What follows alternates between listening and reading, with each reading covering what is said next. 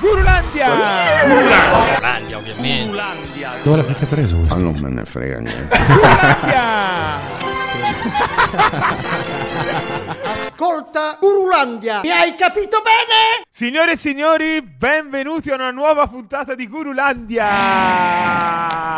Oggi abbiamo un grandissimo ospite. Diamo il benvenuto a, ladies and gentlemen, Valerio Braschi!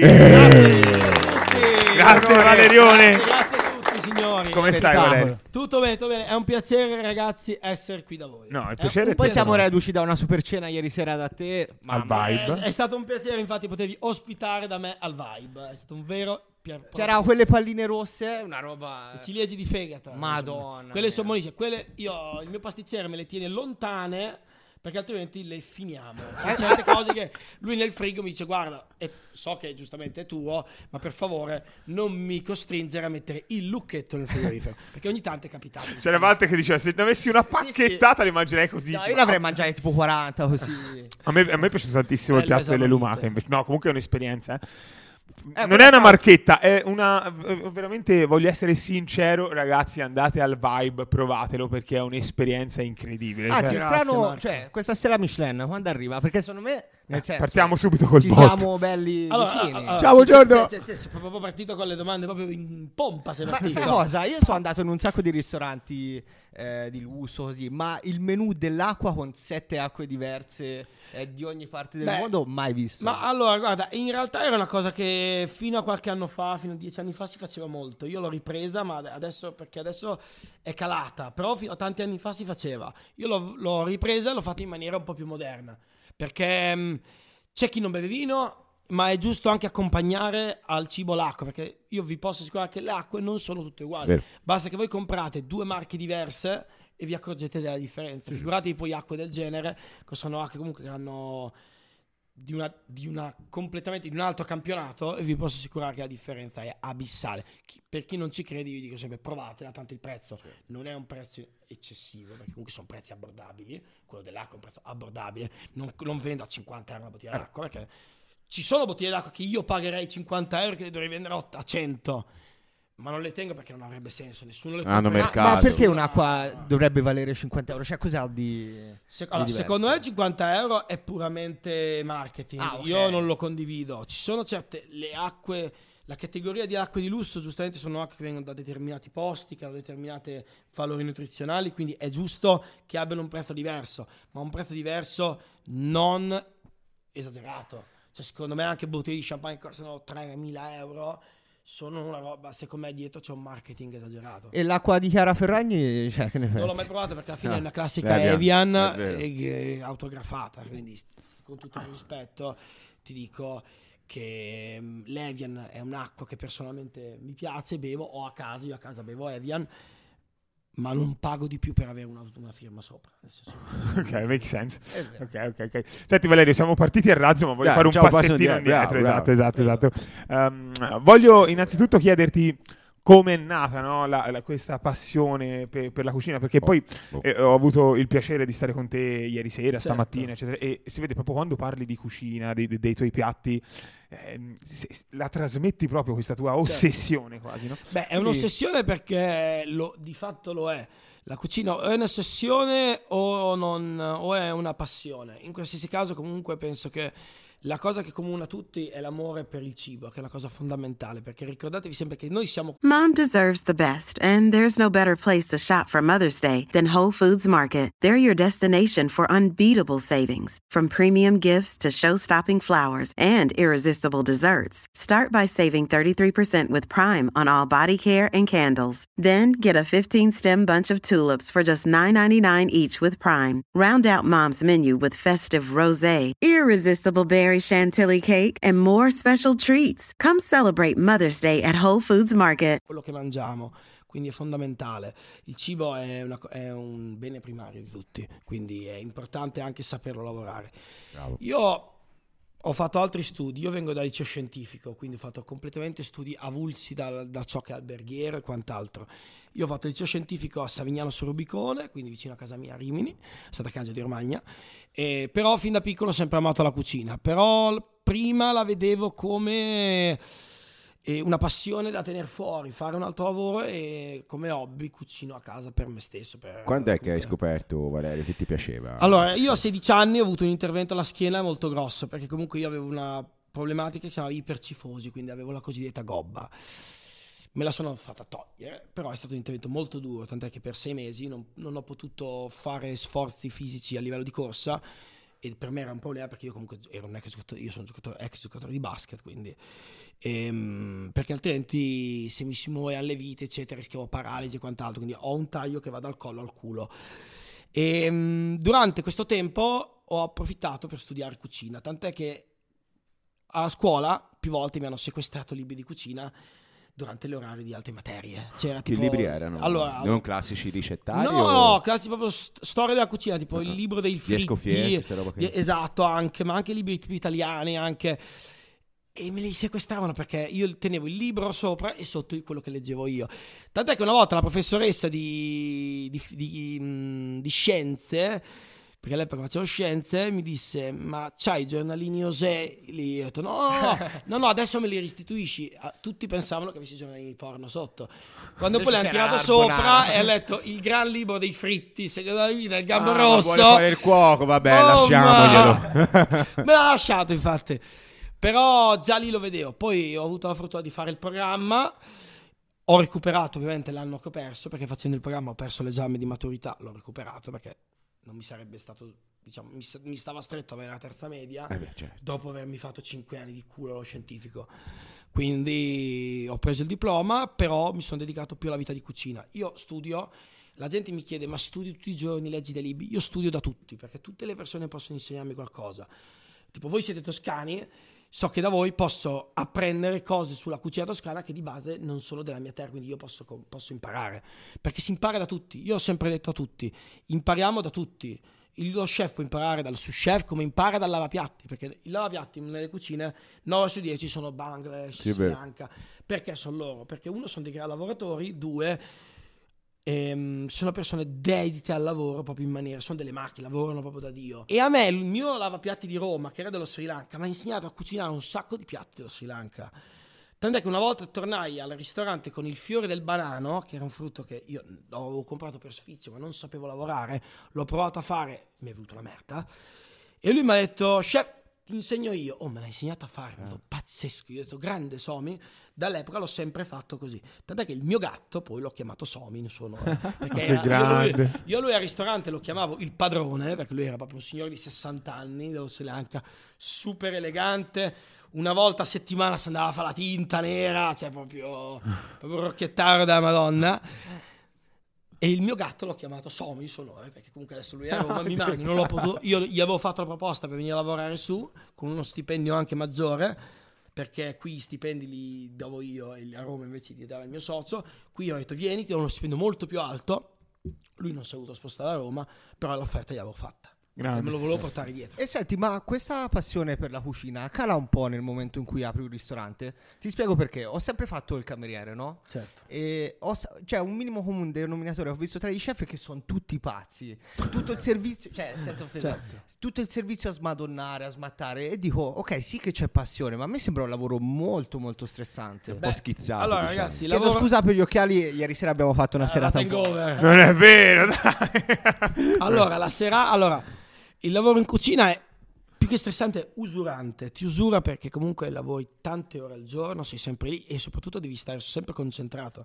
Perché è vero che noi alla fine, è vero, facciamo solo da mangiare, la gente dice, però se ti viene gente allergica, se ti viene gente Eh, cosa, devi stare una attento. Comunque tu giochi con la vita delle persone. Eh. Perché se mi viene uno allergico alle arachidi e io le do le arachidi, questo mi può morire davanti. Quindi cioè, bisogna stare sempre, sempre con 100.000 occhi. E poi ehm, che cala, ti dico la verità, zero proprio. Nel senso, io non, eh, non mi è calata per una virgola. Anzi, quando sto in cucina, oppure anche nei giorni liberi, come oggi, come domani, che sono i nostri giorni di chiusura, lunedì e martedì, io mm, mi vengono sempre in mente nuovi piatti, provare, quindi vengo, vado al ristorante mercoledì con la voglia di fare anche cose nuove. Poi ovvio, è un lavoro stressante, lo fai per passione, perché se lo fai solo per soldi, dopo qualche anno esci che sei scemo e quindi te ne vai, tant'è che cominci a fare altro. Quindi devi avere la passione che ti, che ti porta, più la passione anche rispetto anche all'amore per, per il denaro, perché l'amore per il denaro non ti fa reggere i ritmi di cucina, devi avere proprio una passione che viene da dentro. Però è pesante perché comunque non hai venerdì e sabato liberi mai, cioè comunque se ti vuoi costruire una famiglia è difficile con i vecchi orari. Io ah, già al 78, ma anche al Vibe, ho introdotto una nuova linea di orari perché io sono, ho un'idea Sì, completamente avulsa dagli altri imprenditori. Io se faccio lavorare i miei ragazzi 6 su 7, 14 ore al giorno, loro non hanno una vita perché giustamente l'unico giorno libero che hai, te ne torni a casa, dormi e poi il giorno dopo sei già al lavoro. Quindi sei stressato, sei sempre con la testa lì, non stacchi mai, dopo un po' crolli o cominci a essere depresso, cadi in depressione, perché molti chef cadono in depressione purtroppo, che è una cosa veramente pericolosa per il chef, perché poi dopo questo ti porta a cadere in, altri, in altre, diciamo, problematiche, sono magari alcolismo, droghe, cioè purtroppo nelle cucine a volte girano. Cioè, ehm, io cosa ho fatto? Io ho applicato completamente un'altra, che poi lo- adesso lo stanno facendo già in tanti, io però l'ho applicata già da, da qualche anno, che è quella di voler eh, dare riposo ai miei ragazzi. Perché? Perché se i ragazzi hanno più tempo per riposare, hanno più tempo anche di farsi una vita, quindi sono anche felici, cioè vengono a lavorare, comunque sanno che hanno una vita fuori da lì, che è fondamentale, cioè non, non si può morire per il lavoro, bisogna avere una vita fuori dal lavoro. E poi hanno il tempo anche per viaggiare, fare esperienze e ciò che loro apprendono durante i loro viaggi, esperienze, magari il mio sommelier va a scoperti nuove cantine, me lo portano nel ristorante, quindi io alla fine ci guadagno anche in novità. Quindi lo- perché apprendo pure da loro, cioè ho- è un pensiero un po' particolare, però io penso che sia la strada giusta e sia la strada del futuro. Noi facciamo otto servizi settimanali, che sono proprio il minimo, che sono lunedì e martedì chiusi a casa, mercoledì e giovedì solo sera, quindi andiamo a lavorare alle 4 del pomeriggio, quindi hai, hai libero anche tutto, lunedì, tutto mercoledì mattina, tutto giovedì mattina, hai libero anche comunque parte del pomeriggio, perché comunque devi venire a lavorare alle 4 del pomeriggio. Mentre venerdì, sabato e domenica, giustamente, devo fare il doppio turno. Lunga la vostra linea da preparare? È lunga perché in cucina siamo io, Francesco e Islam il Laviatti, quindi siamo solamente tre persone, non siamo di più. È lunga, però sti cazzi, nel senso io devo anche far sì che le persone abbiano contratti buoni, quindi piuttosto che prendere 20 persone che non le posso pagare, perché io ho 22 coperti, non posso tenere 18 cuochi e 10 camerieri, perché sennò altrimenti sarebbe un ristorante che andremo incontro al fallimento. Sì, sì, no, E se vado incontro, dipendenti ti sì, cioè, non ho dietro un, un miliardario che mi dice sti cazzi, spendi quello che vuoi, ma non mi piacerebbe neanche perché sarebbe vincere facile. Prendo 30 persone, metto solo uno a fare i germoglietti. Ma cosa impara quel ragazzo? Io prendo poche persone, gli faccio dei bei contratti, li pago bene, perché giustamente vengono pagati e trattati bene, umanamente, che non sono pezzi di carne, sono persone, sono persone che hanno i loro problemi, sono persone che hanno voglia, sono persone che sono stanche, sono persone che invece hanno voglia di spaccare i culi, quindi è giusto che io li sproni e soprattutto li, faccia, li metta nelle condizioni migliori per lavorare. Però non prendo tante persone, gli do a loro più responsabilità, in modo che riesco a fare un, un ingranaggio che si, il ristorante sia autosufficiente, non abbia bisogno, non faccia perdite, perché se faccio perdite per me è un problema andare in perdita.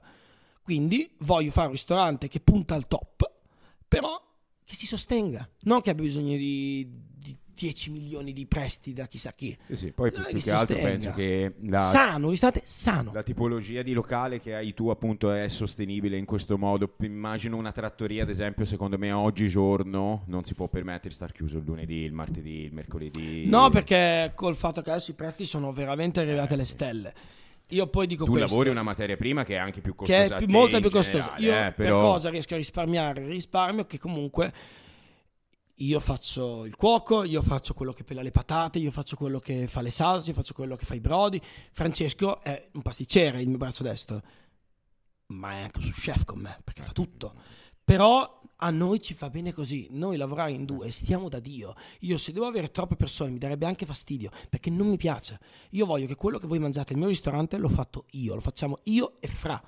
Quindi lo facciamo noi. I cappelletti io li chiudo ogni sera prima del servizio. Quelli che la gente mangia li ho fatti io un'ora prima.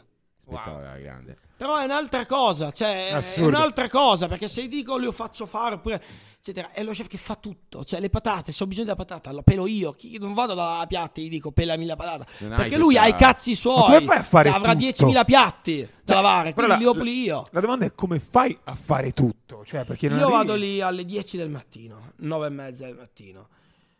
Quindi te sei... Stacco. Non insie- fai testo Insieme a Fra. su quello che dicevi Fra. prima. Io a Fra io a volte gli dico, Fra tu vieni alle 10 e mezzo. Mi dice no, io voglio venire alle 9 e mezza con te perché voglio portarmi avanti. Cioè quando hai un ragazzo che ti dice così, che te gli dai un orario, dice no, io voglio venire prima. Oppure anche di mercoledì, e tu guarda Fra, io oggi tardo arrivo alle 4, vieni anche te alle 4. Mi fa no, no, io voglio andare alle 2 e mezza che voglio portarmi avanti, vengo alle 2 e mezza. Cioè quando hai ragazzi che fanno così, ti viene solo da premiarli. E se devo premiarli, che magari c'è qualcosa che avanza, gli devi dare, oppure anche che un giorno ti dice guarda posso andare via un'ora prima, posso, che so, gli devi fare qualcosa. Io lo fai, perché comunque è gente che ci tiene. Perché uno un che dice voglio venire un'ora prima. Esatto, poi lui lavora con me da 5 anni, ma, Eh, una- ma vedi. ragazzi che mi dicono no no io anche quelli della sala mi dicono no oggi siamo pieni facciamo un'ora prima.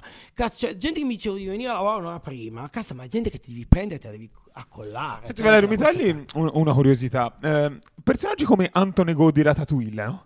Sì. Eh, esist- esistono davvero o, o è solo quella roba? ma a me mi ci hanno paragonato perché io come animale domestico c'ho anche un topo Sì? C'è anche serpenti, sì, c'è ho serpenti, topi, gatti, Grande. taranto, io ho tutti gli e animali possibili e topo. No, inimmaginabili. io dico proprio il, il critico gastronomico eh, esiste. Beh, allora, allora, il critico sì, ci sono, ovviamente sono diversi, nel senso non te lo dicono che sono critici, però Eh, lo, ah, lo lo- ve- è lo una vedi, lo vedi perché lo vedi dalle domande che fa, lo vedi da come parla di, di cucina.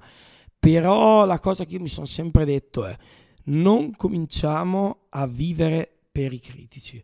Nel senso, io non posso, cioè se tu sei un critico non ti posso dare il 100%, se tu sei una persona normale ti posso dare la merda. Eh, aspetta un Perché attimo, eh, purtroppo- come, come la vivete questa cosa? Che... Io la vivo con la massima serietà, nel senso se c'è un critico in sala, ovvio che Eh, c'hai un po' più di... no, Accortezza, sono, no, sono gasato, perché cazzo dico voglio spaccare il culo alle persone, voglio dare il voglio mm, voglio stupirlo un critico. Ma allo stesso pensiero io voglio stupire tutte le persone, perché io dico sempre una cosa. Quelli che dicono al critico gli do il manzo giapponese e alle persone normali invece gli do il, persone- il cibo più comune, secondo me è un errore. eh. Perché? Perché le persone normali, che noi diciamo tutti, quelle che molti, che alcuni considerano clienti di serie B, cazzo, ma quelli sono quelli che ti tengono in piedi il ristorante. Cioè, perché non è il critico che, ti- che magari ti scrocca il pranzo, che ti fa lavorare. Quello che mi fa, fa sì che io pago affitto, dipendenti, eh, bollette, cibo, gente. sono le persone che vengono a mangiare. Cioè io alle persone che vengono a mangiare li devo trattare come degli dei. Perché cazzo, grazie a loro che mi riempiono il locale ogni sera, io do da mangiare ad altre persone. Cioè, io quando vedo una persona... Io ho un cliente, che non posso fare nomi giustamente, che in un mese è venuto a mangiare 5 volte. Già 5 volte in un mese e mezzo. Cioè, una volta a settimana. Mi spende 500 euro a botta. Viene lui e il figlio. Il figlio ha 15 anni. E capisce di cui... E lui mi ha detto, guarda, io sono stato in tutti i ristoranti stellati del mondo. Io l'ho guardato e ho detto, tu sei per me il quarto in classifica di tutti i ristoranti del mondo. Lui ha provati tutti. Tu non sei neanche stellato, però io ti metto nei... Io ho provato tutti gli 1, i 2, i 3 stelle del mondo. Questo è uno che è una persona iperfacoltosa. Io a te ti metto al quarto posto. Cioè, veramente, me lo trovo una volta a settimana. Una bella La soddisfazione. settimana scorsa era il compleanno del figlio. Io cosa ho fatto? Noi facciamo le torte su misura per il cliente, quando ce lo chiedono, giustamente le facciamo pagare caro, giustamente, o il mio pasticcere deve farle, facciamo le torte, cioè è un lavoro extra. Eh, giustamente, ma non ti devi mica giustificare. extra. No, no, è caro, lo faccio, No, lo perché a faccio- volte uno si giustifica, no? non caro, lo Dici, faccio eh, pagare è extra, buona, non lo, non lo comprendo nel menù, perché giustamente è una cosa che faccio parte. Ma io gliel'ho regalata la torta a lui, al figlio, ho detto, ma non, Eh non me è la- venuto cinque volte, insomma. c'ha- ma quando posso gli, gli offro qualcosa sempre. Ma Giusto, perché grazie, cioè tutte le persone che vengono, ma pure quelle che magari mi dicono che non, cioè, è la prima volta che vengono in un fine dining, quindi non conoscono, ma risparmiano per venire a mangiare da te tu le devi trattare con i guanti, quelle persone lì, perché cazzo, ma questi mettono via i soldi da parte venire a mangiare da me, cioè vogliono dare i soldi a me e risparmiano tutto il mese e venire da me. Cazzo, ma io queste persone qua gli devo essere, gli devo dire solo grazie, mi commuovo ogni tanto, perché quando le persone me lo dicono, dicono, noi non siamo mai stati, sì, ma siamo stati i tuoi fan e quindi abbiamo fatto questo sforzo di venire tutti. Cioè io gli devo dire solo grazie a queste persone qua. Non posso dirgli no, voi siete clienti seri, ma non esistono. Quelli che fanno Anche perché guarda che ormai- devono chiudere. I ristoranti che fanno distinzioni devono chiudere per me. Anche perché, perché or- fa schifo. Ormai un cliente, magari anche di Serie B, non è vero. Cioè, chiunque può essere un critico. Perché, è zoldo. No, ma poi con l'online, la recensione su Google, su Bravo, TripAdvisor, vero. Vero. anche quello fa tantissimo. Vero, bravo. Eh, Quindi, certo. comunque, eh, è, importante tenerle sempre in considerazione anche queste cose. Cioè, mi metto nei tuoi panni, no? Penso, poi non lo so. Però suppongo sia così. Cioè, Assolutamente. alla fine, sì. chiunque ad, ad oggi- nel giorno d'oggi può essere potenzialmente un critico gastronomico sotto quel punto di vista. E forse B, anche quello è il problema. programma. Eh, sì. Esatto, Esatto. perché chi non lo è chi si permette di scrivere di cazzate. Comunque, senti, io voglio aprire la parentesi master. Ah, eh, certo, vai, oh, ci siamo. 45 minuti di tempo a partire da ora. più giovane vincitore di Masterchef di sempre, tra l'altro. Ancora imbattuto. Ancora imbattuto. Ma di infatti- tutte le edizioni al mondo, Sì. anche Sì. Australia, Sì. è clamoroso. Ma te Eh, pensavi, cioè, cioè, quando sei arrivato, pensavi che avresti avuto una possibilità di vincere oppure Allora, io sei so- andato così? Allora, io sono arrivato che i miei genitori mi dissero: Guarda, fai le selezioni dei 20, però sappi che il programma non lo. cioè, noi preferiremmo che tu facessi la scuola. Ma venne da te l'idea? eh, Sì, a questo punto Io, mi, sì, venne io- io mi iscrissi al programma una volta che stavo, mh, diciamo, ero, ero sul trono in quel momento lì e dico, vabbè, mando l'iscrizione. Proprio la cazzo. E, mh, Cioè, che vuoi dire eri sul trono? ero successo. Ah, idolo! Nel momento dove si fanno i migliori affari, Migliori insomma, affari. le migliori idee. Quello è sotto la doccia. Breve- Sotto la doccia pensi sì. tipo, cazzo, ma quella persona lì avrei potuto rispondere così. E cominci a meditare Sì, sulla sì, doccia. Mega discorso. vero. mega discorso, ti fai no, beh, poi dico vabbè, mando l'iscrizione. L'ho Ma ti mandata. sentivi sicuro? Cioè, come che, no, anzi, io ma allora, io sono andato lì dicendogli "Vediamo come va". Poi i miei, quando sono entrato, hanno detto guarda, noi non ti potremo mai non fare andare, vai, la scuola recuperi sti cazzi, entri, perché giustamente è un treno che passa una volta. Io ho detto, vai, l'unica cosa spero di non arrivare ultimo, perché cioè, oh, almeno arriviamo penultimi, cazzo. Vabbè, però eri bello sicuro di te stesso, Ero anche nel di me provino. stesso perché non, ero- non è sicurezza, è sapere quello che sai fare. Io sono umilissimo, quando non so fare una cosa te la dico, però quando so fare una cosa ti dico anche, oh, la so fare. Cioè, sti cazzi, la so fare. Ma scusa, andando un pelino indietro, tutta quella roba a 18 anni, dove l'avevi imparata? Ma da io, mio papà, mio fratello e mia mamma, sempre stati buona forchetta, grandi amanti della cucina, quindi da sempre io sono cresciuto con i programmi di cucina. ok, Quindi, Gambero ah, Rosso, Gambero- tipo. Sì, ma proprio anche programmi proprio... Ciao Giorgione. Eh, Giorgione, Bello. Gio- Gio- Fa- Giorgione bello. sono anche andato a mangiarci da Giorgione. Grande. Mio babbo è un mio grandissimo fan, ma io sono andato a mangiare da Giorgione che avevo 14 anni, cioè, quindi ero piccolino, ero. Cioè, Giorgione era il primo Giorgione, quello che era così. Te Vito Masterchef avevi 16? 18. 18 anni. 18 anni. E, mm, quindi ho detto proviamo. Poi io sapevo che comunque qualcosa sapevo fare, però dicevo sti cazzi, cioè, quelli sono tutti molto più bravi di me, saranno tutti più bravi di me. Io vado lì, faccio la mia partita e vediamo. Poi sono entrato, sono entrato un po', ho detto vabbè, dai. Sono nei primi 10, sono entrato nei primi 10, un po' ho detto vabbè, adesso cominciavo comunque un po' a voler magari arrivare tra i primi la 3. scena.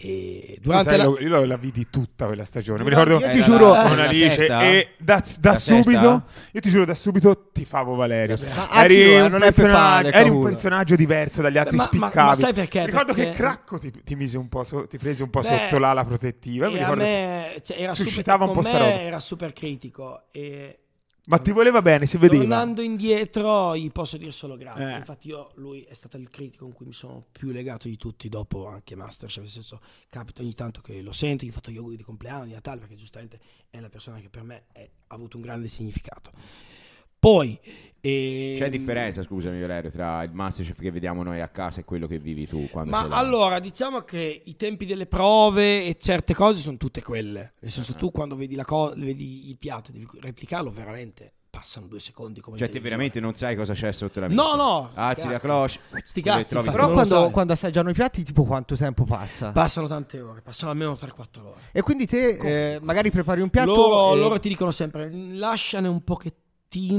fanne un'altra porzioncina piccola da parte che i giudici quando poi si spengono le telecamere, che noi usciamo, perché dopo la prova noi usciamo per l'assaggio che loro fanno shooting a tutti i piatti, i giudici magari assaggiano già, quindi sanno già dirti se un piatto è buono o no, lo sanno già prima. Poi quando assaggiano il piatto finito concretizzano che sia vero, cioè che comunque diciamo chiudono il cerchio. Però Comunque se capitare- passano quattro ore sono Eh, freddi. esatto, sono- Sono freddi, sì, per questo io ad esempio non farei mai un filetto di manzo. Cioè, tipo anche un piatto di pasta dopo quattro ore, come, come fanno a dire? Loro, no, loro dicono fanno una porzione piccolina che lasci giù nascosta che poi magari i giudici assaggiano subito dopo la prova così sanno già se la pasta è buona o no. Ah, ok. Quando lo assaggiano di- in televisione è puramente un confermare Cioè, il loro te- pensiero che già avevano fatto, si erano fatti Quello che dimostri è quello che viene fotografato, quello che loro assaggiano è qualcosa che. No, loro non si assaggiano anche quello che viene fotografato. Ah, ah.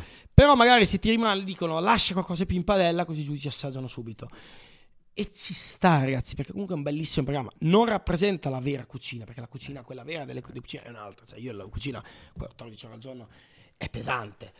Però sti cazzi, cioè, Ma invece un- un'altra cosa che mi incuriosisce, ma ehm, quando fate le prove, che a volte, visto che sono 45 minuti, un'ora di prova, però si vede poi 3-4 minuti, no, in realtà. Sì. Ma in tutti quei reali 45 minuti, un'ora, quanto vi aiutano? pochissimo, niente. Ah, davvero? Zero proprio, anzi, devi correre. Sì. Perché loro non ti aiutano, anzi, se ti possono lasciare in merda, ti lasciano nella merda. Ma scusa, e quando ti danno delle ricette, come fai a ricordarti qualsiasi quantità di qualsiasi ingrediente? Devi cioè, avere- puoi aprire internet avere- e guardare. Ma, ma il telefono te lo sequestrano appena entri alle 8 di mattina e te lo ridanno a mezzanotte quando esci. E come fai a sapere i dosaggi di qualsiasi cosa? Devi avere le memorie. Madonna. Devi avere la memoria perché non puoi neanche parlare con gli altri poi durante la prova. Quindi devi stare super. Devi avere tutto. Io le dosi della pasticceria me le ero imparate a memoria come l'Ave Maria.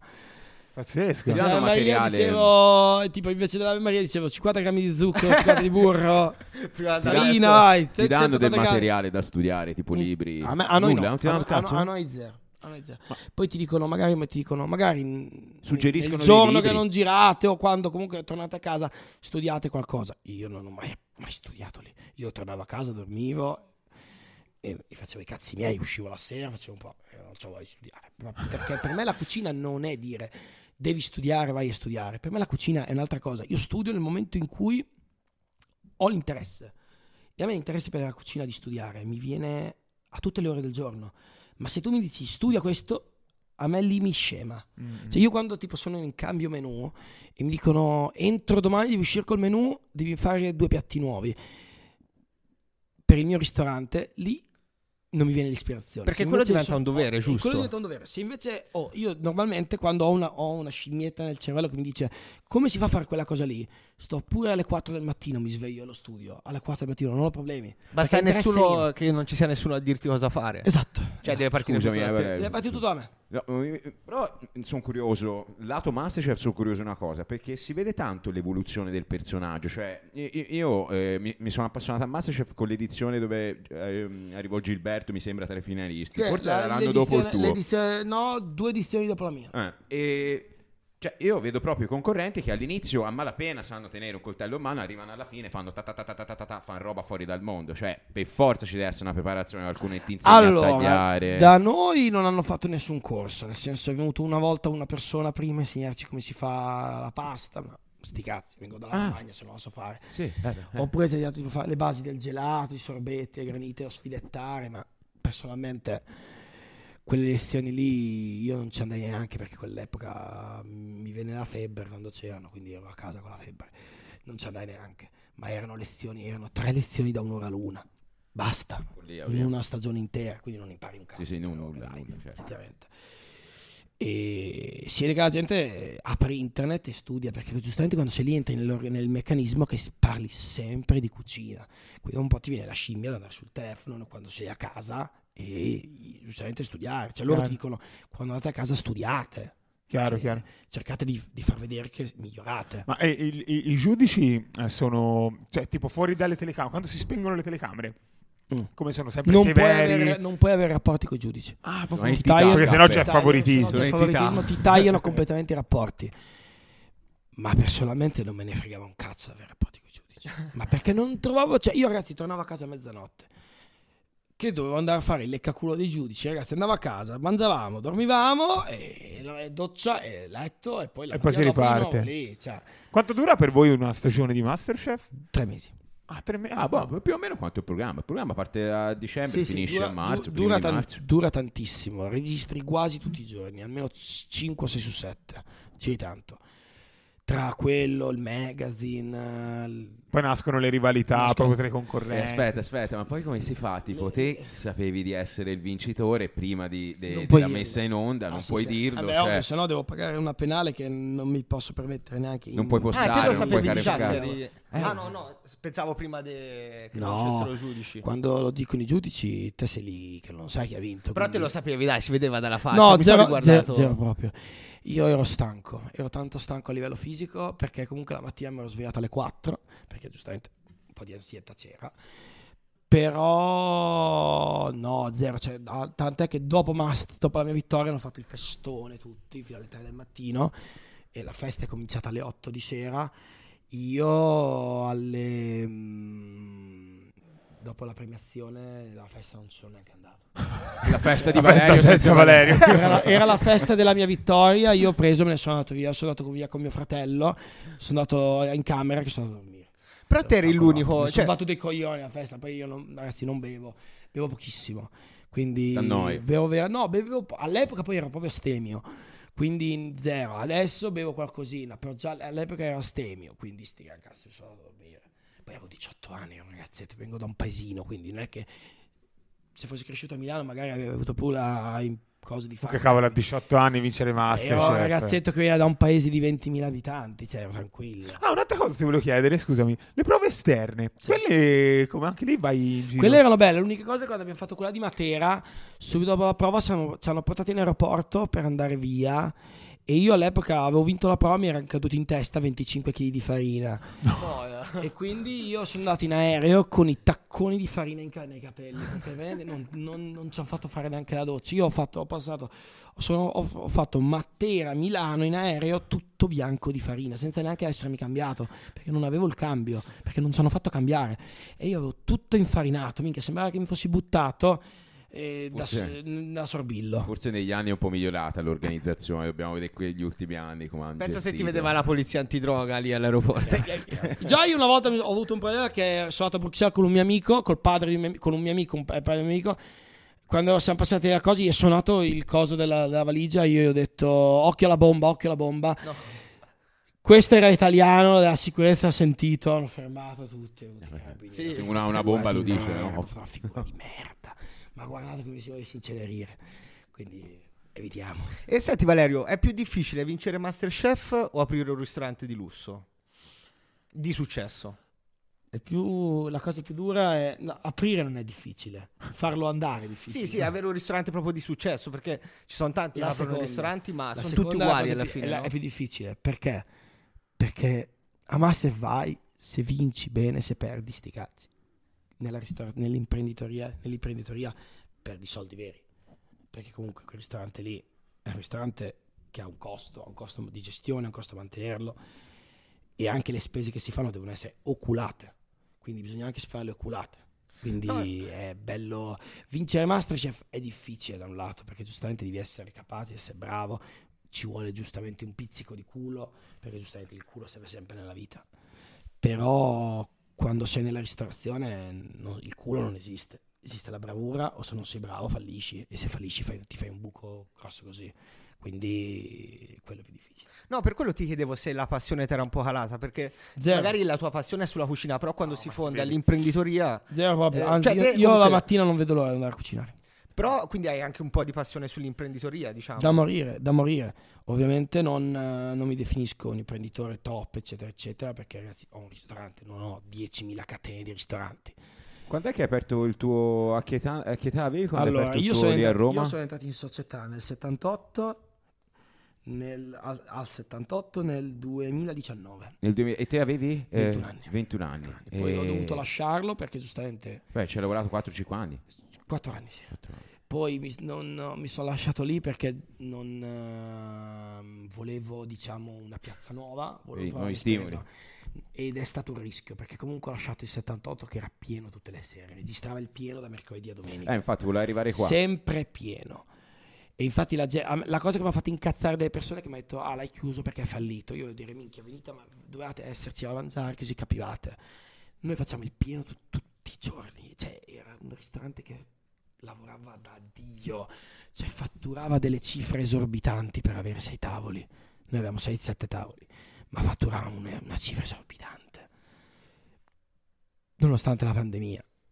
Però poi mi è venuta voglia di fare una nuova esperienza e quindi ho detto sti cazzi, ho 25 anni, mi butto a Milano. Qui, qui, eh, l'esperienza è in solitaria, cioè se sei tu no, o un no, socio. sono con un socio, sono con il mio socio e Però là l'hai trovato il ristorante che era già aperto e sei entrato in società. in società. Qua Quindi- invece il mio socio me l'ha praticamente l'aveva preso lui.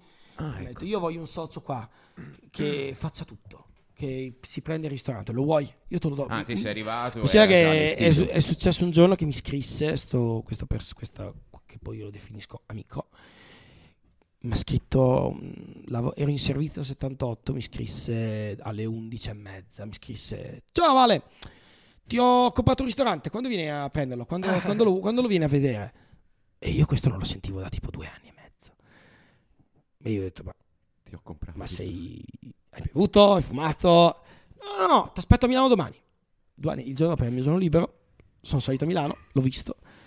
Tre giorni dopo ho firmato il contratto per Incredibile. società. Cioè, lui già Abbiamo allestito, creato la pronto? società. Era pronto per partire il locale? No, zero proprio, era distrutto. Era Ah, quindi da rimettere in piedi. tutto nuovo. Ah. Tant'è che ho aiutato io il pittore a dipingerlo. Nuovo, era tutto distrutto, era tutto da rifare. L'ho preso a maggio, maggio, giugno, luglio, l'ho- e sono stato lì 7 su 7 per i lavori. Quali sono le difficoltà che hai incontrato maggiormente nella realizzazione? riuscire a pensare a tutto, tra, cioè, anche pensieri tipo il, va- il cambio del water, che è una stronzata, Sì, ma è fondamentale. Sì, sì. Il cambio del water o la dipingere nuovo tutte le pareti, rifare tutto nuovo il locale, il pavimento, pulirlo, eh, i quadri libertà. da metterci, la cucina da pulire tutta, cioè la cucina l'ho non l'ho chiamata una ditta. Io, il mio pasticcere e altri due ragazzi l'abbiamo pulita tutta noi. Quella c'era già? Sì, Ah. ma è stato un lavoro. Considerate che per pulire la cucina, far tutto quello che è, ci abbiamo messo 40 ore circa. Eh sì, Madonna. è grosso, è In grosso. quattro. Eh sì, eh sì. Solo la cucina, quel, quel quadrato che avete visto voi che si vede. Ci aveva messo 40 di 4, ma l'ho pulita dal proprio maniacale. Perché io sulla pulizia sono maniacale. Beh, poi in cucina è richiesta. Cioè, eh. io, no, no, a parte che essere richiesta, ma io sono maniacale, tant'è che io per pulire la cucina la pulisco tre volte al giorno, ma proprio ci do igienizzante per le superfici, lo sgrassatore e il lucido acciaio. Ci passi il Ci do tre cose come- diverse. Come vorrebbe la No, ci do tre cose diverse, perché di solito basterebbe semplicemente con lo sanificatore passarci. Però io poi ci passo anche con lo sgrassatore che tolgo tutti i residui di grasso, anche i più piccoli, e il lucido acciaio, in modo che sia tutta brillante. Sono tre prodotti diversi ogni giorno su ogni superficie. Anche la gamba del tavolo dove- del cucinotto, tutto. Ma è un lavoro della Madonna. Cioè io considerate che ci impiego un'ora e mezza ogni sera per pulire il- la solo la mia postazione, ma la pulisco che ci puoi mangiare per terra. Ah, te pulisci tutto da solo. Siamo io e Francesco, puliamo anche tutto noi. Wow. Wow. Senti Valerio, c'è qualcuno a cui ti aspiri, un mentore, un, a- a dico, ovviamente parla a livello culinario, qualcuno che- che veramente vedi come un grandissimo... Chi è il tuo chef preferito? Allora, se ti devo dire, in Italia ce ne sono molti che ammiro, che seguo. Qui a Milano c'è il Contraste, Mattia Sperdomo, che è un mio grande idolo, Terry Giacomello, un mio grande idolo. Però, mm, allora, io sono cresciuto guardando in televisione da Giorgione Che mito, Giorgio. a cosa? A Chef vera- Table ve- to Master, veramente. si chiamava quello Chef che mi piace a me? Alina, Alina. No, no, quello Max dei Mariola? palloncini. Alina Restaurant. A linea. Alinea Lui è il Ma mio come si chiama lui? Lui è il mio Eh, idolo. eh. Infatti, ti avrei detto, lui è il mio chef e qui io mi ispiro. Cazzo, ma lui che lui si chiama robe. Grant Hackett. Bravo, Grant. E lui è il mio in assoluto, il mio chef e qui mi Ha avuto un ispiro. tumore alla bocca, lui non sentiva Ha avuto un tumore alla bocca, poi gli è venuto, ma più che per la storia che ha avuto, più per la testa che ha. Cioè, è un- è lui è lo chef che io più di tutti mi ispiro e che spero un giorno di, Emulare. di em- non di emulare, perché io non devo emulare nessuno, io devo fare il mio percorso. Spero di avere un uh, percorso a livello di, eh, di, diciamo, di, di gioie come lui. Però io non, non emulo nessuno perché io voglio fare la mia carriera, la mia Giusto. vita e la Comunque lui mia fa della roba assurda. eh. Perché lui è un outsider, lui fa quel cazzo che vuole. Cavolo, hai visto il dessert dipinto direttamente sulla tovaglia? Ma, ma il palloncino di zucchero. Sì, cioè, sì, sì. Cuscino con rosmarino. Ragazzi, la cucina è un'esperienza, non è solo riempirsi la panza. Che se io mi devo riempire solo la panza, io vado, sto a casa, io vado al ristorante per vivere un'esperienza. Poi è ovvio che quando vado al ristorante devo uscire sazio. La gente che dice che nei fine dining esci con la fame, vai da McDonald's. Cioè, posso 18 assi- portate. Ti posso assicurare. Die- il nostro menù, 10 portate, più amuse bush iniziale, più petit four finale. Non ho mai visto una persona che è uscita con la fame. Anzi, addirittura alcuni sono- escono che scoppiano. Quindi sti gran Quanto cazzo. c'hai di distanza tra una portata e l'altra più o meno? Un 15 minuti? 10 minuti. Eh, boh, dai, cioè, Ma io sono, ma anche meno, ma anche meno. Cioè, da quando il cliente, da quando il cameriere sparecchia, tre minuti dopo esce il Sì, infatti noi ieri Sono sera sì, sì. arrivavano veloci. Sono rapido perché io, Ma tu io hai tutta roba che ripri- ri- rigeneri io oppure... compro, allora, io compro tutto crudo, tutto da zero. Io non compro semilavorati. A No, no, parte, no, ovviamente, ma il le- le cazzo lavori te prima, no? pronto il cazzo bushi, non è che lo faccio io da zero. Ci vuole 10 anni. Però io faccio, dipende, quello che posso fare espresso lo faccio tutto espresso, tipo le- tutte le cotture di carni e pesci faccio tutto al momento. Le salse le faccio tutte prima, le maionesi le faccio prima, i fondi li faccio prima, giustamente, i Dal brodi. fondo, Io ho la 50 cucina ore. specializzata in brodo, nei brodi, ho quattro brodi diversi, quelli cuociono due giorni, quelli sono pronti prima, ma c'è anche le salse, tutto, tutto prima, ovviamente. Ma perché io vado lì alle 9 e mezza del mattino comincio a lavorare tutti i giorni. I cappelletti li faccio un'ora prima di darli al cliente. Ma li Come- stendo io, ma li stendo io, li chiudo io tutti. Anche il pane lo fanno loro. Fa tutto Mamma noi mia. da zero. Il pane, sì, lo facciamo noi. La nostra ricetta, ma lo faccio fare da un forno con la mia ricetta. Perché? Perché non ho lo spazio per farlo. Io piuttosto che farlo io in un ristorante e farlo venire una merda, perché la mia ricetta è quella, collaudata e buona. Ma io lì non ho, lo- a parte gli strumenti per farlo, né comunque giustamente il tempo, per Tempo. Perché se io siamo tutti levitazioni dov- dovrei andare alle lunghe. 3 del mattino a farlo. Poi ci vuole la pasta madre. Quindi insomma, do la mia, quella lì è l'unica cosa che io compro fatto, che poi do- ho dato la mia ricetta e i miei ingredienti al pane- al- a un forno, loro lo fanno a me, me lo ridanno, io lo rigenero e lo do bollente ai clienti. Ma il resto facciamo tutto noi da E zero. invece la spesa la fai te, tipo la mattina vai al mercato. Allora, frutta e verdura, adesso mi sono collegato a un negozio di Milano che ha delle primizie esa- esagerate, i prezzi sono esorbitanti, però ha una qualità di frutta e verdura che è pazzesca, è clamorosa. Cioè, l'altro giorno mi ha dato dei baby radicchi, 25 euro al chilo, radicchio, cioè una roba esagerata, ma tipo, era, tipo l'aragosta. ma era di un buono che ragazzi, ho dato l'amuse bush che sono i quei piattini che diamo sì, sì. all'inizio, li diamo a tutti noi, che tu faccia degustazione a carte, io li do a tutti, gli amuse bush iniziali. Ho dato quelli lì crudi con un goccio d'olio, perché io poi ho mio fratello che sommi dell'olio, quindi io ho anche la carta degli oli, degustazione oli. Come mousse bush ne ho dati tanti, tra cui anche quello che è quel radicchio lì in purezza con un bel pomodorino camone della Madonna con un goccio d'olio. Ma è una provocazione, l'ho chiamato il piatto ispirato alla natura, perché quello lì era il top che la natura mi ha dato in quel momento. Allora, te ne- sai che a fine serata ieri ci ha dato una pasticca di Viagra. Ah, vero. E l'hai riprodotta al sapore Quello è il lavoro. Cioccolato perché, bianco. perché Ma la- era assurda. Ma eh. perché l'abbiamo fatto? Perché io ho creato un ambiente, un fine dining elegante, ma giovane. Ragazzi, in cucina sono io e Francesco, 97 io e 94 lui. Grandi In ragazzi. sala c'ho Cassandra che ne ha 97. Michele che è quello più grande che ha 40 anni, ma è il più grande di tutti. Sonny che è il sommelier, quel ragazzetto che è del 95. Cioè, sono tutti ragazzi Bravi. giovani. Siamo- e basta. E Islam che ha 30 anni, il non Beati ha 30 anni. Siamo tutti ragazzi giovani. Quindi ho voluto fare un ambiente super curante- cu- curato, elegante, fine, raffinato, ma giovane. Perché giustamente deve- tu devi entrare e devi capire lo chef è un ragazzo giovane. Quindi sti cazzi. Sai una cosa Valerio, la domanda delle domande. Come, come nasce una ricetta? Bella domanda. La ricetta nasce personalmente da un pensiero mio e dalla voglia di provare qualcosa mia. Io non... eh, L'idea della ricetta mi viene quando meno ci penso. Tipo un- uno dei piatti migliori che faccio, che è il eh, Glacier 51 con la rubia gallega, che sono due gusti completamente opposti, perché comunque unisci un manzo a un pesce. Mi è venuto che stavo facendo la doccia. Ho detto proviamo. E il giorno dopo l'ho comprato e l'ho fatto. Ma la mia curiosità alla base è, eh, mm, cioè, tendenzialmente uno può chiamare ricetta qualsiasi cosa. Prendo un po' di fango, un po' di sabbia, la metto insieme, faccio la ricetta, una bella merda. Fango alla sabbia. ti, pre- ti presento una bella merda. E mm, dico, cioè, come si fa proprio a... cioè li hai in testa questi sapori? Diciamo che io allora, Gli accostamenti, li, i li hai in testa perché comunque io sono una persona che assaggia tutto. Io ho sempre assaggiato tutto nella vita di cibo. Ho assaggiato tutto, qualsiasi cosa mi venisse proposta, anche cose che non mi piacciono. Io ho un'avversità mia verso il fegato e verso i, i rognoni, che sono i reni. Sì. Però quando un ristorante me li propongono, nello stel- in certi ristoranti mi dicono questa patata è, que- è un fegato o rene. Io non gli dico di no, io dico assolutamente lo provo. Perché voglio trovare lo chef che mi faccia cambiare idea. Quindi se una persona mi dice ti faccio un piatto di reni, io li mangio, cazzo, perché dico cazzo, allora cioè, spero che tu sia la persona che mi faccia cambiare idea. È mai successo? È successo con, con la trippa. Io odiavo la trippa e fino ai 19-20 anni. Il mio sous chef di Roma me la fece un piatto di trippa alla romana, Trippa della fatto come. Dio comanda. Buonissimo.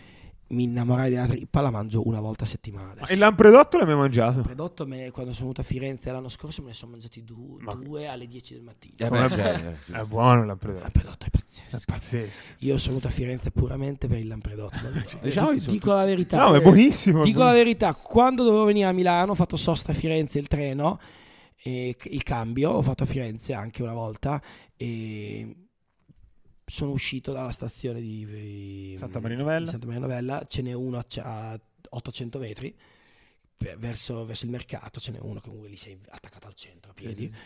L'ho preso e mi sono ritrovato al treno. Sti cazzi. Ma perché mh, è buono, c'è il cibo regionale. Poi la gente mi critica perché io utilizzo prodotti da tutto il mondo.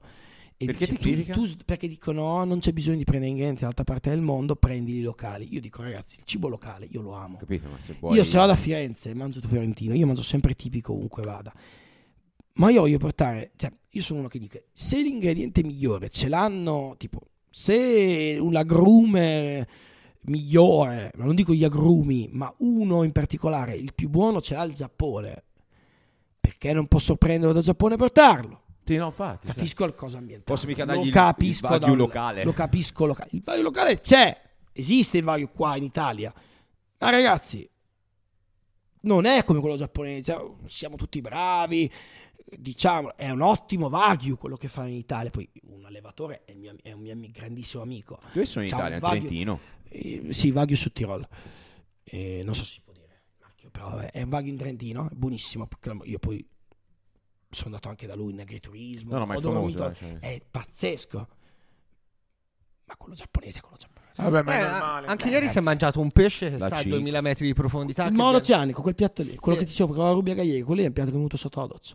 Ah, Però quello è un pesce che in Italia non c'è. Voi possiamo dire, no, beh, sì, ma assomiglia. No, ragazzi, Eh, ma è guarda, venuto sotto la mangiatelo crudo o cotto, non assomiglia a nulla che avete già mangiato. Ve lo posso Con la pelle croccante. Ve lo posso assicurare, è un'altra cosa. Eh, ma, ma dici, ma mi è- ti è venuto sotto la doccia e fin lì va bene. Ma, Ma stasera sei sarei- chiuso. Eh, ah, Scusa, per noi, dai, Sì, sì, io. oggi È domani venuta ah, fame. Ah, perché io non certo. Allora, no, nel senso, ti è venuto sotto la doccia e quando ti sei messo lì a fardo, ok? Sì. eh, Che hai preso questo ingrediente, questo ingrediente, questo ingrediente e alla fine è venuto un buon piatto. Cioè, il mio dub- la mia paura è quando vado a casa, che apro il frigorifero, prendo questo, prendo questo, prendo- non viene un buon piatto. Ma Qual perché devi conoscere cazzo? i gusti come stanno insieme. Cioè, Ecco, io, io conosco i gusti perché io ho assaggiato le peggio combinazioni.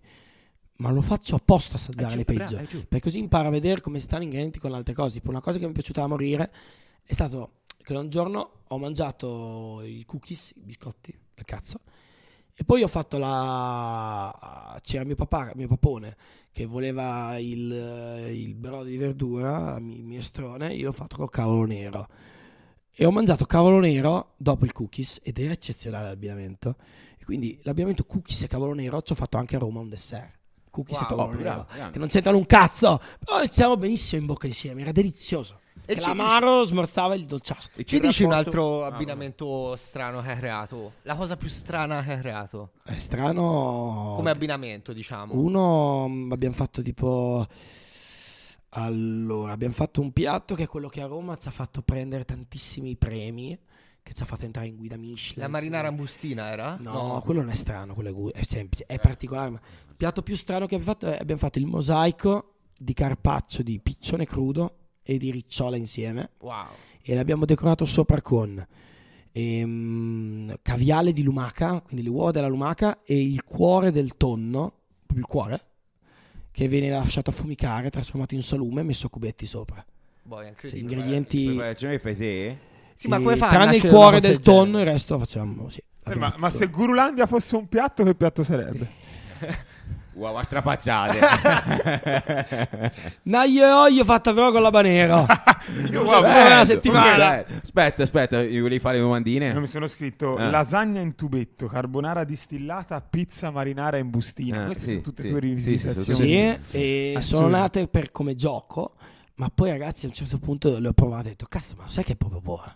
Sì, ma anche la pizza, no? La, la marinara in bustina, era anche la bustina dicevi che si poteva mangiare, era sì, ma la gente, la, gente, la gente ci mi critica. La gente mi Eh, perché sono azzardi mi critica, pesanti. ma questi. ragazzi, ma chi li prova stranamente mi dice cazzo sono buoni. Quindi io dico prima di criticare, provate. Cioè, allora, se una persona me lo Giusto, critica che l'ha mangiato, giusto. dico lo accetto. Sì, vabbè, poi Se una persona mi critica l'idea, però non l'ha mangiato, lo guardo e gli dico attaccati al cazzo.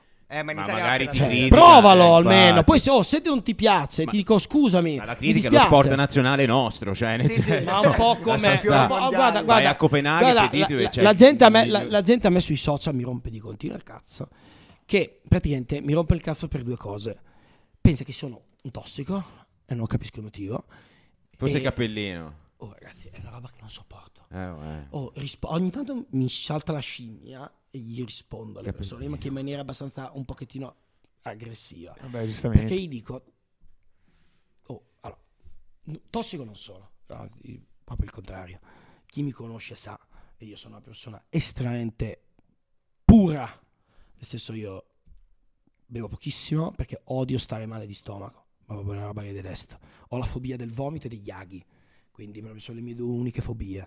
Morirei, cioè quando devo piuttosto che vomitare sto una settimana nel letto col dolore, ma non vomito, cioè proprio la fobia sono contro la droga in maniera pesante perché per me la droga è la merda, da- da- ma proprio contrario ai livelli che io, io ho avuto un'istruzione comunque da una famiglia molto rigida e so quello che devo fare, so quello che non devo fare e soprattutto sono contro il fumo, ma per due semplici motivi, cioè la mia testa funziona a ragionamenti. Io sono una persona che ho paura della morte, giustamente, ho paura di non avere il controllo di me. Cioè, se ti do quelle robe lì, non hai il controllo, ti posso dire qualsiasi cosa. Cioè, perché devo assumere qualcosa che mi fa del male? No, no. Cioè, non lo concepisco e poi non darei mai una, de- una delusione così grande alla mia famiglia. Perché la mia famiglia a me mi ha dato la libertà di dire fai quello che vuoi. Nel senso, vuoi partire per andare a Milano? Vai. Cioè, mi ha dato l'appoggio più grande. Io non gli darei mai una delusione tale. Darei mai la delusione tale di... Ma anche il fumare. Eh, la gente dice magari una volta hai le- provato. le Io non ho papille, mai preso in mano una sigaretta. Eh. Ma anche certi miei amici quando si fanno le canne, quelle robe lì, mi dicono dai fai, prova, prova. Io ho detto mai nella vita. Ma perché ho fatto proprio un- una promessa a me stesso e alla mia famiglia. Io prometto poche cose, ma quelle che prometto le mantengo anche se mi cade il mondo. Grande. Poi sono una persona che quando vuole farsi tipo, che so, vuole dal niente, compra un pitone reale. Quando da niente mi sono comprato uno scooter, una moto enorme Ho visto, ho visto. e, sono, e io vengo da un periodo che l'ultima volta che ho guidato la moto avevo 18 anni mi sono spaccato tutte le ossa.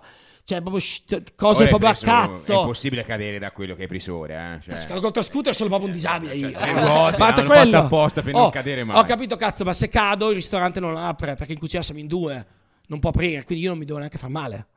Però non deludo mai la mia famiglia, non voglio deludere chi ha creduto in me. Senti, Questa invece so che hai anche una grande passione per rettili. Qu- quanti ne hai in casa? Ma allora, eh, di serpenti ne ho tipo 7-8, però qui a Milano ne tengo due. Roby, sentito 7-8 Ne serpenti. tengo solo due perché Sì, là c'è un coccodrillo, lo stavo guardando, volevo prendere lo, il lo coccodrillo. spazio più di così non mi dà. Ma eh, non hai paura che ti mangiano? No, zero proprio. Hai Sono- detto una volta ti è scappato il pitone reale per due scappato mesi. in casa a Sant'Arcangelo, l'ho ritrovato, una gioia immensa. Ma ragazzi, allora, io poi c'ho anche altri, c'ho pitoni, a parte i serpenti, c'ho taranto, una tarantola, c'ho um, Geco Leopardino, Pogona Viticeps, c'ho la rana Pac-Man, c'ho, l- avevo, avevo il camaleonte, poi adesso l'ho, l'ho, l'ho giustamente dato via perché non ci stavo più dentro. E comunque ho parecchi animali, c'ho il coniglio sul terrazzo, c'ho i gatti, c'ho, ehm, c'ho parecchi animali. C'è il topolino. Però qual è il problema? Che la gente pensa che siano animali cattivi. Ragazzi, non sono animali cattivi, sono animali docili, tranquilli e meritano lo stesso amore degli altri animali. Qual è la differenza? Che non avendo sistema, non provando affetto per le persone, non avendo sistema limbico, giustamente non provano affetto, non ti ci legano. Però per amarli devi amare sapendo di non essere amato. È un amore incondizionato. Io lo capisco, molti non lo capiscono. Io personalmente lo capisco. Vabbè, anche i gatti sono abbastanza simili, no? No, no, sta Cioè, cioè, i gatti dipende come li no, no, se ne fregano un po', no, dai. no, i gatti dipende come li addestri. Io ho il mio gatto che vive solo addosso a me. Però è un po' opportunismo quello del gatto, no? Eh, dice sì che sta così finché gli dai da Cioè, mangiare. dice che poi. praticamente se te muori in casa e c'hai i gatti, loro ti mangiano. Se invece te muori in casa con un cane, non ti mangia e muore di fame anche il cane. Guarda, ti posso dire, io, io sono un cat lover, di gatti ne ho sei. Qui a Milano ne ho uno. Sarà contento Feltri. Mi fa talmente, mi fa talmente tante coccole di quelle proprio talmente tanto coccoloso che io a volte lo definisco morboso.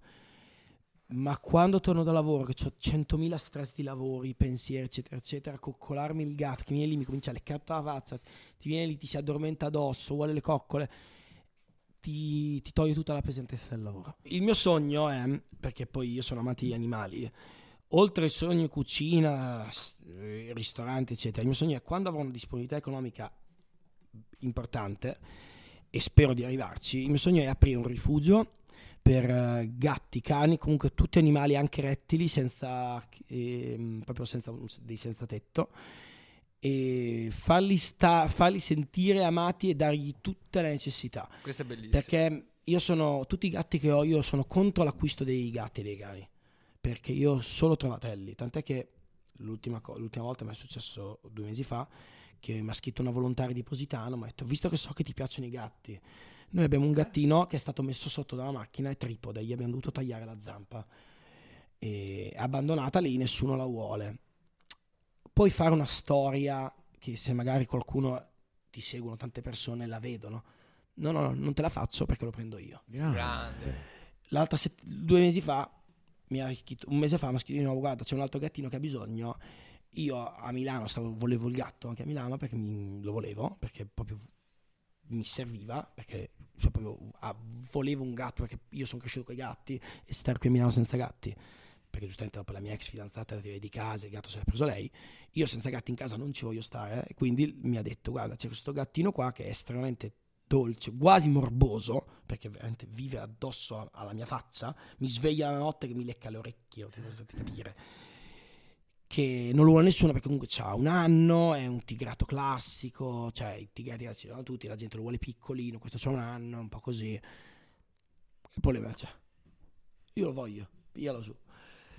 E adesso invece mi ha contattato che c'è un altro gatto che ha avuto una serie di problemi, c'è il padrone a Milano, da Positano l'aveva preso a Milano, non lo vuole più, lo vuole rimandare a Positano come se fosse un pacco postale, una roba che personalmente detesto. Non posso prenderlo perché è un gatto che mi è stato detto sto che non va, da- non va d'accordo con altri gatti, anzi eh, avendo un passato che è stato tenuto in catene al collo. Però sono, io ho detto tienilo buono perché adesso sto cercando qualcuno che lo prende. Ma se nessuno lo prende, sto cercando un'alternativa quasi quasi per prenderlo io. Perché non voglio, non voglio che torni giù. Ehm, perché giù lei ha detto dovrebbe tornare al vecchio padrone, lo tengono di merda, lo tengono in catene. Io gatto alla catena, veramente. Eh, facciamo l'annuncio a Gurulandia. Spaccherei la faccia a chi lo tiene. Chi lo vuole sto gatto? Chi lo c'è vuole, vuole prendere... Invece di fare l'annuncio, prendilo te, no? cane, eh sì, tutte scuse, vai. Prendilo te, gatto. È si No, io c'ho il cane, Eh, un gatto di un anno e mezzo, si chiama Fortunato, è bellissimo. Avuto ragazzi, un passato Metteremo la foto talmente... nello schermo. Io ragazzi a. Dubai non, non li voglio. No, io lo dico perché giustamente l'altro giorno c'era Francesco che ve lo può testimoniare, il mio pasticcere. Tutto Forse il- lo prende tutto il, Dario. tutto il servizio. Il nostro fonico forse. Ah, Forse lo ha prende detto lo Dario. vuole, ha detto lo prende lui. C'è già il biglietto. Ho di- pa- di- no, di- non di- può stare con altri gatti. Col gatto Ho compreso. passato Eh, tutto il con servizio col C'è Sebastian. magone dirgli fra devo risolvere il problema. Ma ci credo, certo. Perché veramente Eh, certo. mi sento una merda a non aiutarli. Perché veramente un gatto. Cioè, io per gli animali trattati così, proprio lì, trattati come pacchi postali che lo prendo, poi no, non lo voglio più. Cioè, ma se tu ti prendi un gatto o un animale, ma qualsiasi essere vivente tu prendi, è una responsabilità. Non lo puoi mandare con un pacco postale. Ma non esiste, non è un pacco postale. Ma cazzo, ma loro li metterei in catene. Porca No, ma perché non i gatti. se fosse- I gatti, i gatti li, mangi- li cucineresti? Zero. Però questo, que- perché? Per cultura. Cioè, secondo te qual è la differenza tra un gatto e un manzo? Questo è un discorso da Prevalentemente, cruciale. prevalentemente è un... È un- no, allora, lo sono so. sincero. Prevalentemente è un fatto culturale. Nel senso, in Giappone, se mangi il coniglio, ti lapidano. Il coniglio sempre sacro. Noi il coniglio lo, trovano, lo troviamo in tutti i supermercati. Alla cacciatora, buono. Cioè, buonissimo. Crudo, buonissimo. Il lombo del coniglio crudo è buonissimo. Marinato sotto sale, poi tagliato crudo a sashimi, crudo è buonissimo. La, la su morte. Marina- dai, beh. Però, Tutto ciò che è crudo marinato sotto sale è ma anche il devastante. coniglio è buono sotto sale. Ci sai i funisti vegani. Vegani? Scusate, ragazzi. Scusate ancora. Vabbè, si trova una soluzione lo stesso. eh. Sì, Due sì, fiori. Qual è il problema? Il, la problema, il, problema, il problema più grave è che è un fatto di cultura. Poi, ovvio, io non, non critico il mangiare l'animale, io critico il come viene tenuto. Io sono contrario agli allevamenti intensivi, quella merda lì, perché giustamente anche i maiali, se vengono tenuti nelle gabbie che non si muovono, è una roba viscida, fa schifo. Tant'è che io la carne la mangio, sì, ammetto, non sono ipocrita, la mangio, ma solamente di certi allevamenti. Perché non amo gli allevamenti intensivi. Cioè, il maiale, il manzo deve essere libero di pascolare, di stare fuori. Cioè, è un'altra cosa. Io andando a fare la spesa, ad esempio, ho vabbè. notato che nei- negli anni c'è una maggiore attenzione alla lettura delle etichette, soprattutto nelle uova. Mi sto accorgendo, ad esempio, che il banco delle uova si tende più a prendere quelle bio rispetto che quelle allevate a terra o a terra Sì, ma anche bio non vuol dire un Ma cazzo. anche bio sotto- deve- sotto- devono essere allevate sotto- all'aperto, sotto- giusto? Deve essere allevate all'aperto, a terra, poi anche dipende cosa il mangime, perché ragazzi... So che sulle uova c'è il, nu- il primo numero che vedi. Eh, a zero. com'è? Zero è Eh, quello meglio di tutti. esempio. E poi c'è l'1, il 2. Il Ma poi 2 sono quelle che proprio. Quando Sì, vedete... stanno a stanno terra, ma in una Anche serra, perché quando vedete... Il 3 che è Quando, qua- quando vedete magari certe uova che hanno un tuorlo più giallo, altre più arancioni, quello è puramente il beta carotene. Il beta carotene sta dove mangiano, sta nell'erba, l'erba è piena di beta carotene. E quelle pasta gialla invece che sono già così? Sono gialle, gialle, gialle. Eh, sì. È perché la gallina mangia. Ah, gli hanno un tipo di cibo No, diverso. no, no. O lo fanno mangiare tanta erba, perché l'erba contiene, oppure gli danno dei mangimi. Ma è nato e prima il gallo o la gallina? beta-carotene. Perché quello lì. Tant'è che questa qui poi è una piccola nozione di cucina. Eh, infatti. Dicono che le carote facciano bene agli occhi. Il beta-carotene nella carota Solo quando lo cosci, vero? solo quando la cuoci e la condisci con un grasso, si libera col grasso.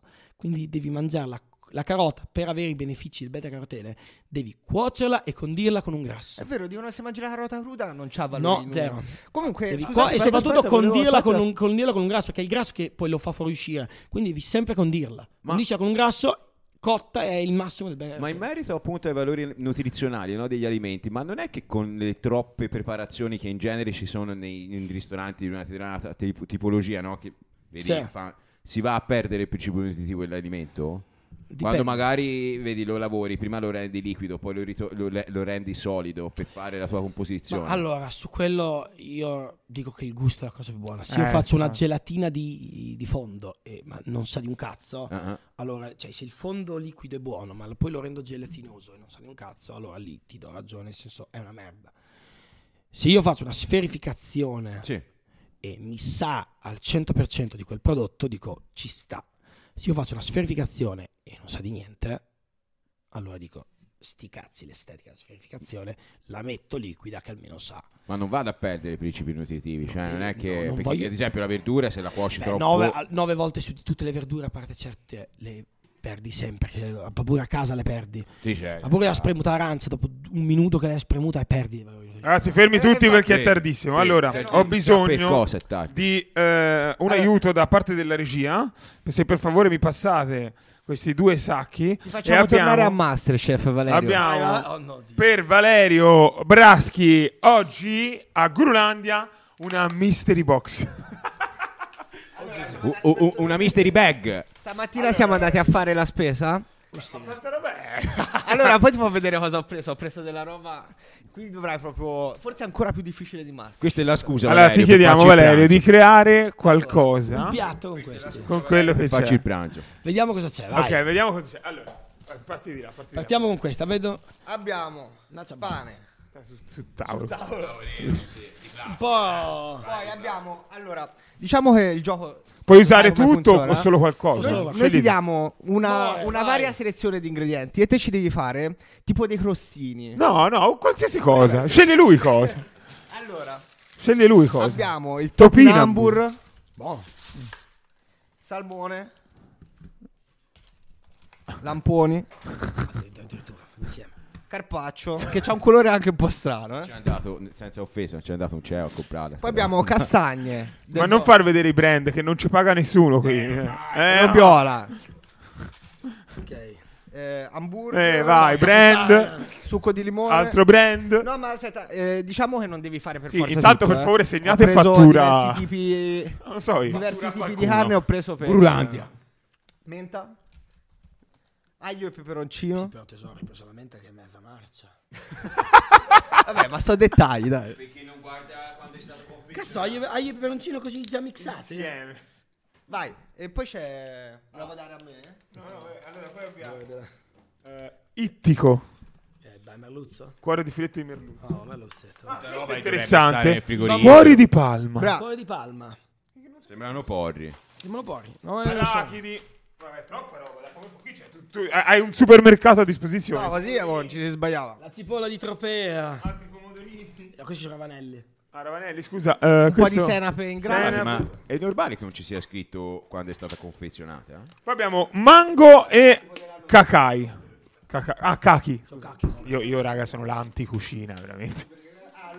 Cacai. Quindi, Cosa possiamo fare? allora, fermi tutti, fermi tutti. Valerio, hai a disposizione tutta questa roba. E ci devi fare qualcosa. E dai. attenzione, c'è una cucina a O che c'è la disposizione. mostarda? La senape di Possiamo andare. Sarebbe già in Qualcosa che riesci magari a fare Hai veloce. preso quella buona. No, no, è stato lui, eh. Ha fatto tutto Walter. Complimenti. Dai, oh, come ti Una sembra? roba mai fatta a Gurulandia questa, eh. se- è una roba- Allora, ragazzi, allora, prima di tutto, allora, si potrebbero andare con una serie con questo ottimo pane con dei crostinetti. Quindi il crostino, e nel crostino ci metti Sua Maestà, salmone robiolina, classico anni 80. Poi, se vogliamo uscire un po' dai, dai famosi anni 80, ne possiamo fare uno con. Mm, Vediamo un po'. Che ne dici del pomo? Di metterci no, anche no, il pomo? no, deve, deve scegliere lui. Dai, No, il pomodoro non ce lo metto. no, no, il pomodoro, il caco. Il cacolo lo uso per un'altra cosa. Qui abbiamo dell'ottimo, dell'ottimo proprio. Con coloraccio, il carpaccio il nero. carpaccino di manzo. Il carpaccino di manzo lo possiamo fare bello impiattatino, bello lì sottile. E sopra ci mettiamo una bella cremina di topinambur. Ma si deve fare davvero, no? Certo. Ah, sti, sti gran cazzi. bella crema di topinambur che va condita poi la crema di topinambur con sti, sua maestà le cipolle di tropea. A crudo? No, li metti dentro, le soffriggi con latte, un pochettino di panna un po' di noce moscata, tutto insieme, folli. Un- Una curiosità sul topinambur. Sai qual è il soprannome del topinambur? Eh, Carciofo di Gerusalemme, perché sa di carciofo. ok.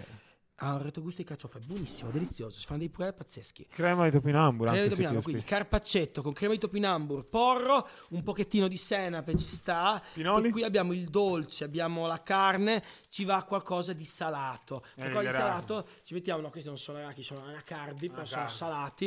E quindi ci mettiamo anche l'anacardi. Ne azzecco una, raga. Un altro bellissimo piatto che vi consiglio di fare a tutti è il caco che viene fatto, diciamo, facciamo una bella mm, confettura che non si dice marmellata, perché la marmellata è solamente Allora, confettura è quando c'è un tot di percentuale di zucchero, vero? ma Ah, no, scusa, la tot di percentuale di frutta. La marmellata è solo e esclusivamente Con gli agrumi. di agrumi. Se no è confettura. Quindi qui possiamo fare una bella confetturina di cachi che la leghiamo, la confettura di cachi con il merluzzo. Quindi abbiamo il pesce. Hai usato tutto alla fine. Abbiamo il dolce, bel cuore di palma quelli che in insalatina, in insalatina con i pomodori e ravanelli. E infine ci mettiamo nell'insalatina pure il mango, i pinoli e i lamponi. Ma senti, ma, ma Queste io le uso, ci faccio. Che roba è quello? Castagna. bollite. Ah. Queste se te le mescoli con un po' di questa, fai questi tre insieme, li mescoli, li schiacci, col- li batti a coltello, castagne, carne e questo mix, poi potete usare un po' di cipollotto, un po' di senape, quello che volete, e ci facciamo il pollo ripieno. Il pollo ripieno. deliz- il pollo ripieno con questo è delizioso. Senti Valerio, Deli- L'ho fatto la settimana scorsa, quindi lo so. No, no, no, ma nel senso ho fatto sì perché mi hai tirato fuori il pollo, Pollo ripieno, ripieno non con sarei mai arrivato. castagne, carne. arrivato. Oh, l'altro giorno l'ho fatto con salsiccia, castagne, cipolla, senape. Ho usato un po' di ingredienti che avete usato voi qua. È delizioso. È incredibile, è, è incredibile, ti ho osservato tantissimo perché io a casa cucino, quando apro il frigo mi vorrei tirare un colpo in testa, non perché non c'è nulla, ma perché non so mai che cazzo fare. Tante volte Sai capita cosa- che... Sai cosa c'è nel mio frigo? Nulla? Nulla. Nel Eh. mio frigo ci sono 8 bottiglie d'acqua. 8 bottiglie d'acqua tengo in frigo. Una bottiglia di vodka mai aperta, è lì da due anni. Me la sono portata a Roma, non l'ho mai aperta. aspetti il momento giusto. Se arriva perché- qualcuno. no, no, la, la dico perché, per gli Classico. ospiti, ma alla fine gli ospiti che invito sono sempre gente che non beve. Quindi è sempre lì da due anni, è della beluga, è due anni che è lì, infatti mai aperta. L'ho usata solo una volta perché volevo provare a togliere da- dal, dal pennello che io ogni tanto dipingo. Nel tempo libero faccio qualche opera mia. eh, tempo col- colori ad olio, libero. no, uso i col- tempera ad olio. Ho fatto un paio di tele mie perché ho arredato casa con le mie tele, con due tele mie e volevo con la vodka ho provato a togliergli il colore dal pennello, però non ha servito a un cazzo. C'è quindi la vodka poi l'ho dentro. chiusa, l'ho messa lì, l'ho messa lì dentro, quindi stia in Ma cazzi. senti Valerio, scusa se ti interrompo. e, sette? aspetta, e un prosciutto. Un, Prosciutto un manca mai, pezzo anche di nel mio, prosciutto. eh. Anche e mio basta. manca mai. Il resto zero, vuoto. Ma te pensi ci sa tempo di fare qualcosa di pratico? Tipo una robina veloce? Secondo me no. No? Però Ok. mh, vi consiglio di sto, sto è cibo di supermercato, ragazzi, usiamolo, non buttiamoli. I ravanelli mangiamoli crudi che sono buoni. Davvero? Fai sentire? No, buoni Li mangi così? Ma sei sicuro? Ma poi questo che cos'è? È normale? Sì, sì, è il È il eh. I pigianelli sanno leggermente di cipolla, leggermente. Io poi vengo dalla Romagna. A me la cipolla si mangia cruda nell'insalata. Si fa tipo ASMR. A gli garba tanto il Ravanello, guarda. Guarda come è felice di mangiare con il Ravanello. Un quadra per favore. Regia, mi quadri, eh, mi quadra per favore un po' tuo di ragazzo. sena pepe butta giù, ti fa bene, guarda. Dai, togli Dai, K, dai un po' di menta, vai. Dacci un po' di menta, vai. Una spruzzata. Eh, di no, Lampone. Lampone. È estremamente sano. A me, ad esempio, io vado Sano? a fittonate. Cioè? Quali sono? Allora, io conosco un po' il cibo perché a parte lavorarlo, io vengo da... Questi sono buoni. Io, Cioè, vengo- alla fine è la scampagnata. io, ragazzi vengo da diete estreme. Vengo da diete estreme. Te hai perso 40 kg, hai detto. Io ho perso in- 40 kg in due mesi e mezzo. Wow. 40 kg, due mesi e mezzo. Scusa, puoi dire un attimo il segreto eh, di perdere 40 kg in due mesi a- No, ai nostri... nel senso, allora, io il- allora, per fare la dieta... Non deve- bevevi acqua, non facevi nulla. No, a parte quello, fare la dieta deve scattare una scintilla in testa. Nel senso, non è che un giorno ti dici, "Eh sì, dai, domani mi metto a dieta e poi ti metti, perché non ce la fai.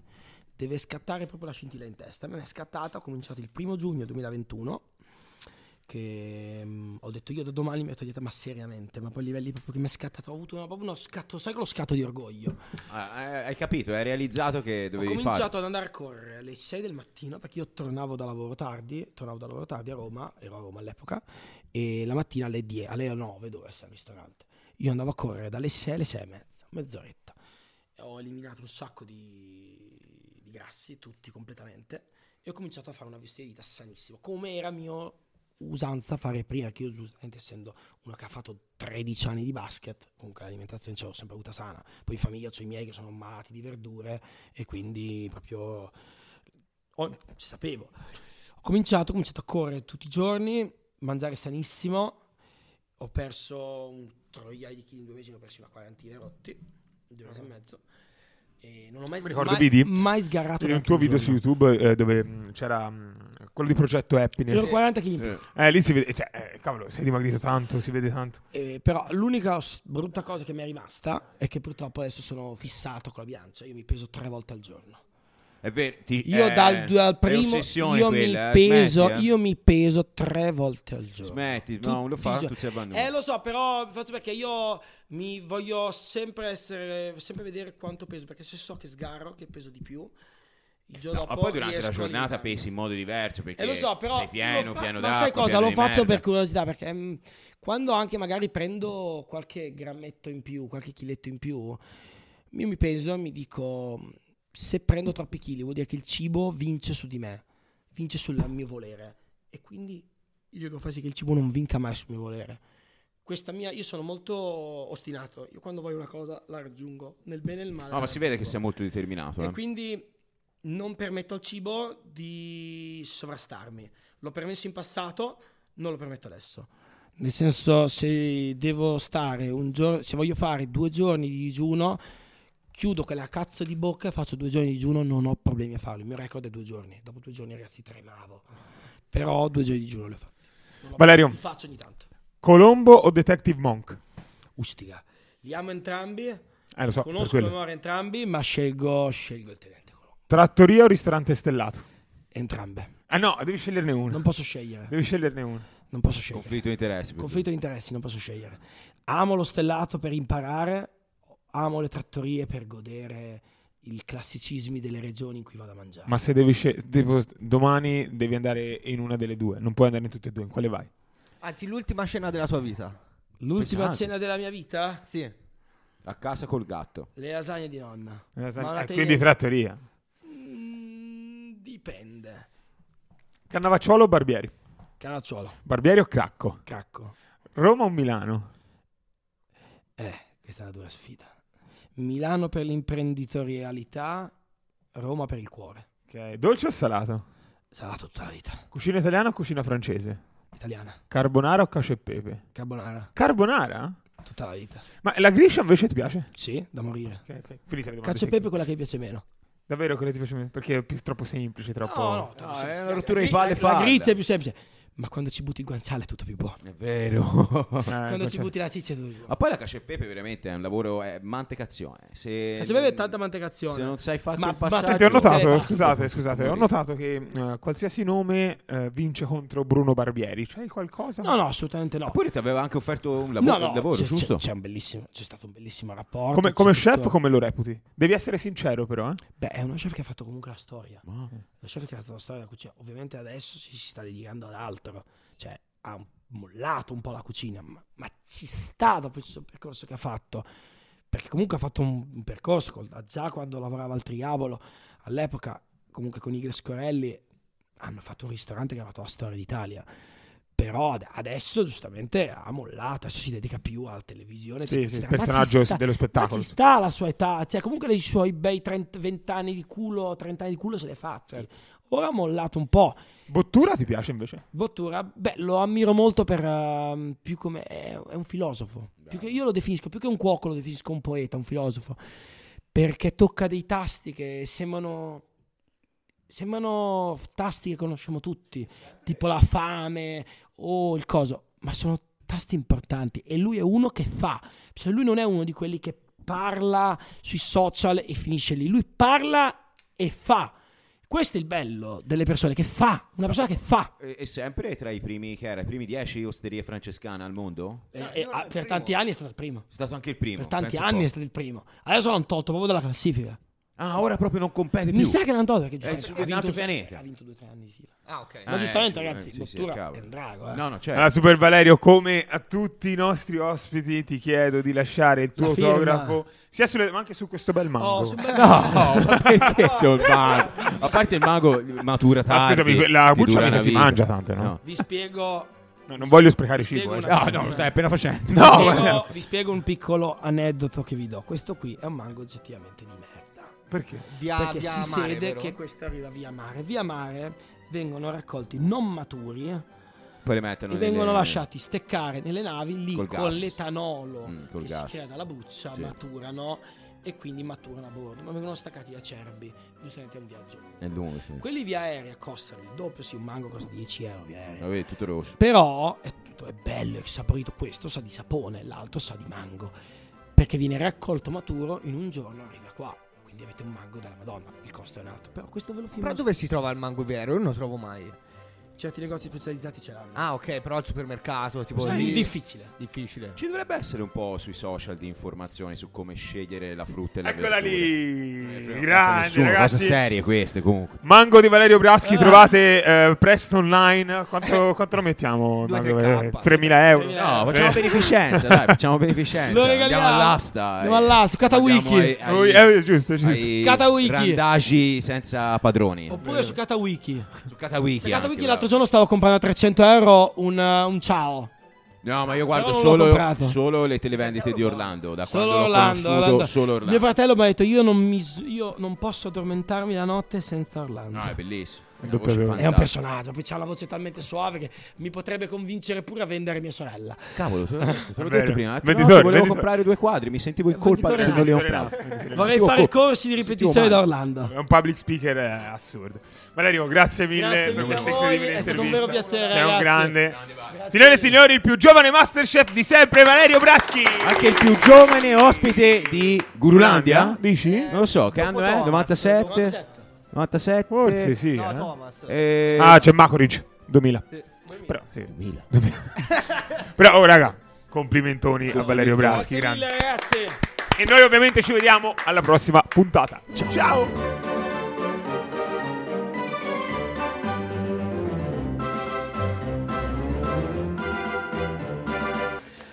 Comparite, mi comparite, io l'ho scoperto perché mi comparite sempre gli spezzoni su TikTok. Eh, ci credo, 65 indirizzi al giorno, mettiamo. Dai, cioè, la roba non si dia, mi comparano di continuo e li guardo tutti.